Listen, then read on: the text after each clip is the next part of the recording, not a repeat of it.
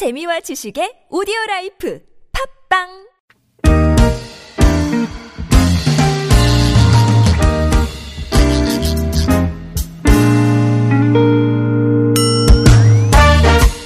서울서구로 이 부 시작됐고요. 네, 오늘 건강상담 있는 화요일입니다.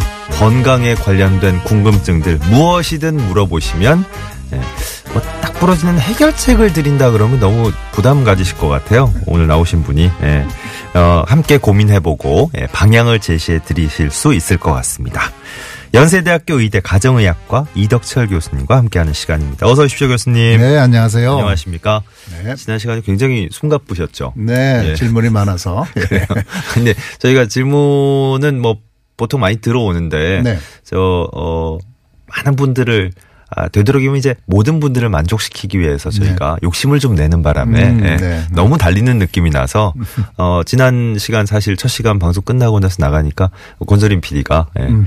템포를 좀 어, 너무 빠르게 달리실 필요까지는 네. 없다. 예, 네. 조금 이제 찬찬히 짚어주셔도 괜찮다. 이렇게 네. 워워 예, 워 진정을 시키더라고요. 음, 예. 맞습니다. 이렇게 네.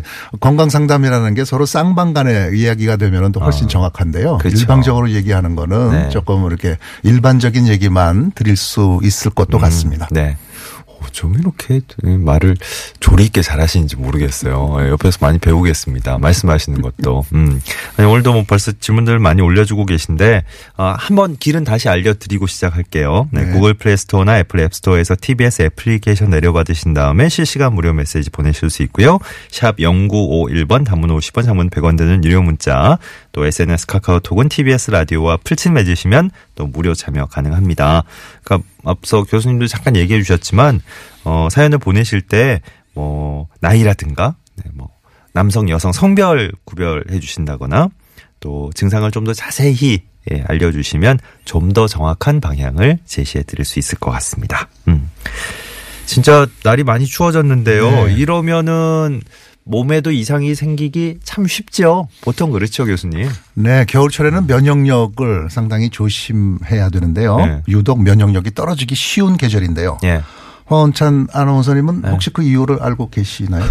잠깐만, 아니 저한테 저한테 자꾸 질문하지 마시고, 아니 제가 괜히 어설프게 이상한 얘기했다가 네. 혼동을 드릴까봐. 네. 네, 우선 간단한 건데요. 네. 우선 다른 계절에 비해서 다양한 영양소를 섭취하기가 좀 어렵고, 아. 그다음에 또 하나 중요한 게 있는데 어. 비타민 D하고 관련된 겁니다.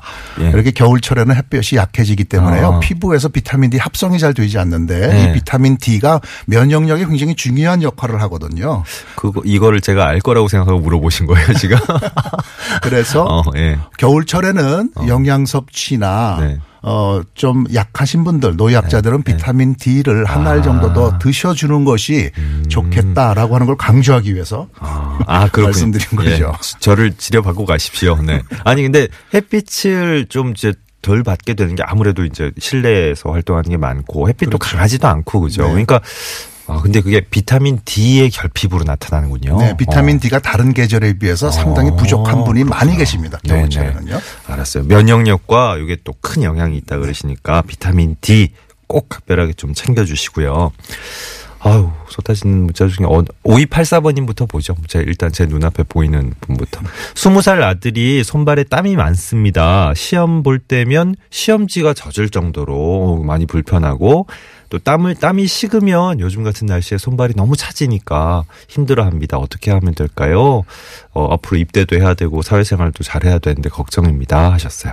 네, 진료실에서도 흔히 볼 수 있는 그런 네. 어, 경우가 어, 되겠는데요. 네. 우리가 이렇게 긴장을 하게 되면은 교감신경이 이렇게 흥분하게 네. 됩니다. 그렇게 그렇죠. 되면 이렇게 땀이 많이 나게 되거든요. 네. 그래서 이런 경우는 네. 우선은 좀 생활상에서 좀 이완요법이라고 그래서요. 네. 좀 심호흡을 하면서 네. 좀 마음을 가라앉히고 편안하게 명상을 한다든지 이런 연습을 참 많이 하셔야 되고요. 어, 뭐 바로, 그리고 바로 저 저 치료 쪽으로 가주실 줄 알았는데 어 이게 좀 평소에 긴장을 좀 안 하시키는 것부터 시작하는 게 좋군요. 그렇죠. 이게 치료입니다. 사실은. 아, 아, 예, 예. 치료가 꼭 약만 치료가 아, 아니고요. 예, 예. 그리고 그래도 안 된다고 한다면은 네. 교감신경 차, 차단제라고 그래서 네. 고혈압 약에 쓰는 그런 약제가 있습니다. 음. 좀 이렇게 좀 드셔도 훨씬 네. 땀은 나지 않을 것 같고요. 네, 네. 그리고 과거에는 이게 너무 심하신 분들은 교감신경을 이렇게 차단하는 그런 수술까지 했었댔는데. 아, 다한증 뭐 환자들. 그렇죠. 그렇죠. 네. 그런데 그게 우리 몸에 필요한 거를 이렇게 끊어버리면 아무래도 부작용이 있을 수 네. 있겠죠. 그래서 네. 생활 습관서부터 바꾸는 것이 음. 가장 좋겠습니다. 네. 어 갑자기 또 지난 시간보다 이덕철 교수님이 더 좀 어, 호감도가 상승하는 느낌이랄까요? 네, 너무 이렇게 어, 바로 이런 약이 좋습니다. 이, 이런 수술로 가시죠. 이런 방법보다 네, 생활 패턴에서 좀 찾을 수 있는 그런 것도 괜찮네요. 네, 배꼽절도사님, 네, 아유 아이디 좋으십니다. 네. 어, 머리에 여드름 같은 뾰루지가 군데군데 생겨서 약을 발랐는데 없어졌어요. 근데 몸에 또 나더라고요. 그래서 또 약을 발랐는데 또 머리에 납니다. 아 이게 왔다 갔다 하는 거예요. 아 이제 웃을 일이 아닌데 속이 안 좋은 건지 이유를 모르겠다고 피부과를 가봐야 되나요? 하셨습니다. 네, 어, 되게 피부에 이렇게 염증성 결절이 있는 거죠. 염증입니다. 그러니까 음. 어디선가 이제 기운이 들어온 건데요. 네. 그런데 어, 특히 면역력이 이렇게 나, 약해졌을 때 스트레스를 받았거나 과로했거나 이럴 때 잘 나타나죠. 음. 심하지가 않으면은 네. 심하지가 않으면은 좀 편안히 지내시면 우리 몸 속에 자연 치유 능력이 있으니까 좀 더 괜찮아지는데요. 예. 아마 치료가 되지 않고 자꾸 반복되면은 좀 음. 항생제를 사용하면은 더 어, 효과가 있기 때문에요. 네. 병원에 방문하시는 것이 좋겠습니다. 예. 네. 그러니까 피부과가 제일 좋고요. 네. 네네. 오삼칠사 번님, 어, 남성이고 오십팔 세입니다. 직장 건강검진 받았는데요. 어, 심혈관 질환 관련 그래프가 가득 찬 걸로 나오더라고요. 심혈관 질환이 뭐 어디 어디가 문제가 있다는 건가요? 어, 네, 심혈관 질환이라고 하는 거는 혈관병이라고 생각하시면 되겠는데요. 어. 우리 심장을 둘러싸고 있는 동맥이 네. 어, 이렇게 좁아져가지고 어. 혈액 공급을 잘 못해주기 때문에 문제가 되는 것이고 예, 예. 뇌혈관이 좁아져도 문제가 되겠죠. 네. 그런데 이런 것들이 갑자기 나타나는 것이 아니고 서서히 좁아지면서 문제가 되기 때문에요. 네. 심혈관 질환을 예방하기 위해서는 고혈압이라든지 콜레스테롤 비만 어. 등을 억제시켜주고 그리고 네. 꾸준한 운동을 하시면은요 네. 훨씬 더 좋아지실 것입니다. 예, 아니 저 아닌 게 아니라 정말로 요즘 많은 분들이 예, 그 뭐 날 추워지면 당연히 뭐 심혈관 계통 뭐 환자분들 조심하시라 이런 뉴스 나오는데, 근데 요즘은 연령대로 봐도요. 그게 뭐 식습 식습관 때문일까요? 심혈관 질환 걱정해야 되는 분들이.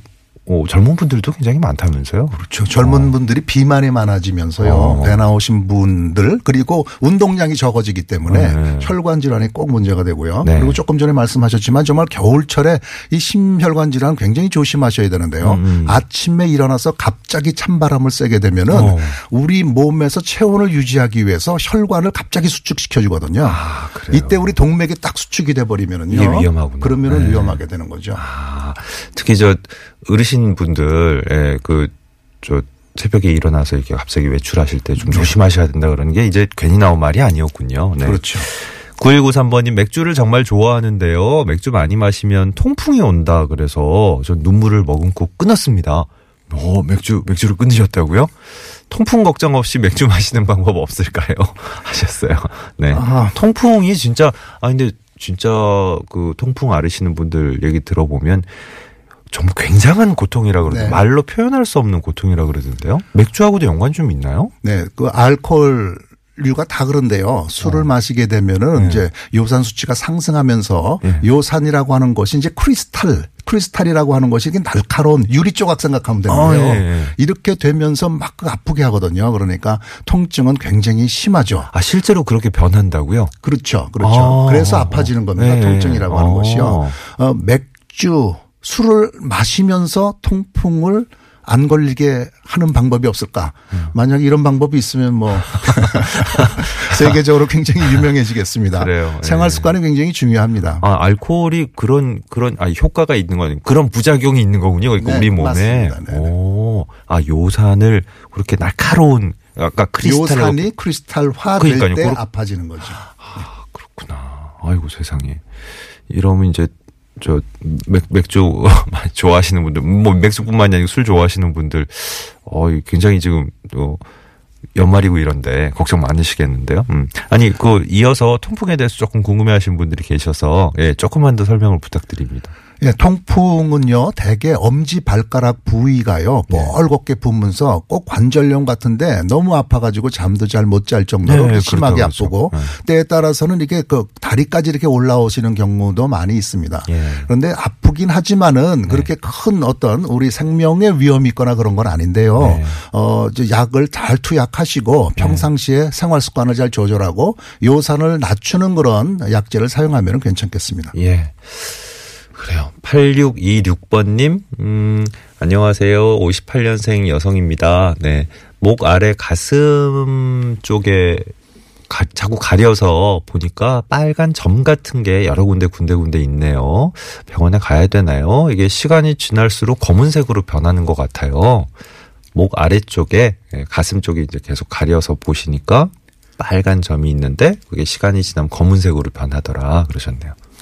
어, 이거는 보진 않고는 사실 얘기하기가 어려운데요. 오, 사실 네. 빨간 점도 저희가 볼 때는 굉장히 많은 경우가 있거든요. 아, 네. 그게 혈관이 터져가지고 피가 그렇게 뭉쳐 있는 건지 어. 아니면 색조만 그렇게 변한 예, 어떤 예. 점 같은 어떤 그런 상황인지가 분명치는 않은데요. 아, 이게 이제 검은색으로 변하시는 게 피멍든 걸 수도 있고 네. 안에서부터 아닐 수도 있군요. 그래서 뭔가 확실치가 않으면요. 일단 네. 병원에서 진찰을 받아보시는 것이 좋겠고요. 네. 일단은 좀 지켜보시면서 상, 그 상태 가 또 예. 완화되는지 예. 또 심해지는지를 관찰해 보시는 것도 좋겠습니다. 예.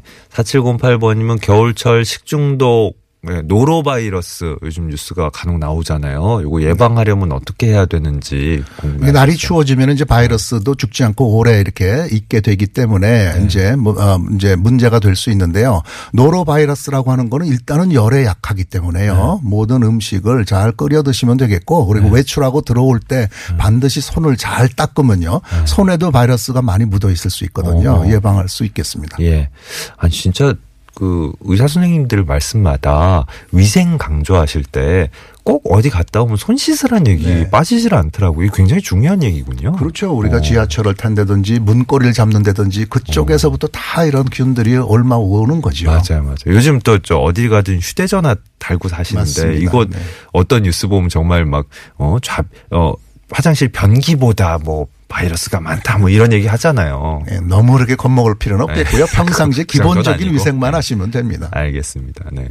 아니 저 이덕철 교수님 같은 분 옆에 한 분 이렇게 계속 따라다니시면 참 좋을 것 같은데. 아니 저희가 따라다녀야 되는 거지만. 네. 별코포님도 저도 피부과 다니면서 약 발랐는데 시간 지나고 나니까 좀 낫고 그렇더라고요. 어. 아니요, 저, 저 술, 술 꽤 하는데요. 술 안 한다, 안 한다고 오해하시는데. 아니, 저 안 그래도 뭐 요즘 회식 잦아지는 때라 직장인들 아마 대부분 그러실 텐데 뭐 통풍과 꼭 연관이 있어서 뿐만이 아니고 여러모로 좀, 어, 약간은 네. 자제하시면서 드셔주시는 게 좋지 않을까 네, 싶습니다. 맞습니다. 네. 어, 사팔팔팔 번님. 네, 교수님 여기입니다. 네. 게시판이 여러 군데라서 왔다 갔다 하죠, 지금 앞에. 육십삼 세 여성입니다.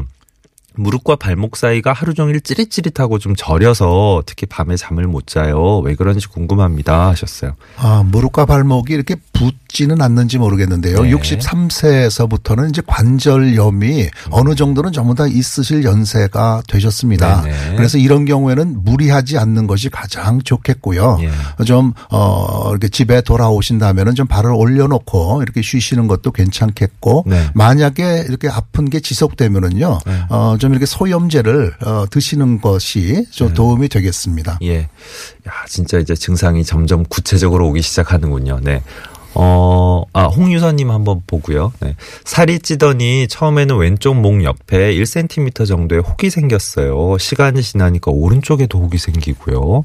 어 이게 목 같은데 이게 약간 뭐 잡히면 불안해요, 그죠? 네, 네 맞습니다. 네, 어떤 건지 궁금해하셨습니다. 요거는 좀 이렇게 진찰을 꼭 받아봐야 되거든요. 네네. 목에 생기는 혹이 일 센티미터 정도 되는 것이 네. 만약에 림프절이라고 한다면 음흠. 아니면은 또 다른 어떤 좀 문제라고 한다면은 요건 네. 중요할 수가 있기 때문에요. 네. 그냥 좀 두고 봐도 될 건지 아니면은 좀 정밀하게 봐야 될 건지 네. 이 부분에 대해서는 좀 진찰을 보는 것이 좋겠습니다. 알겠습니다. 저도 개인적인 말씀 잠깐 드리면 몇 년 전에 이제 목 뒤쪽에, 아유, 개인 상담을 하려는 건 아닙니다. 오해하지 마시고.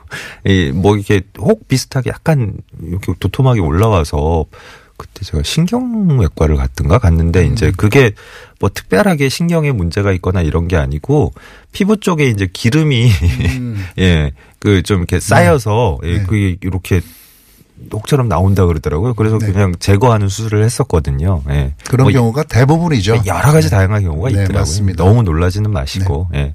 와인 오이삼번님 건강검진 결과 골감소증이라고 아, 너무 전문적으로 들어가시면 곤란한데 제가 소개를 해드리기가 힘들어요. T스코어가 맞게 읽은 거죠? 네, 맞습니다. T스코어가 마이너스 일 점 오라고 합니다.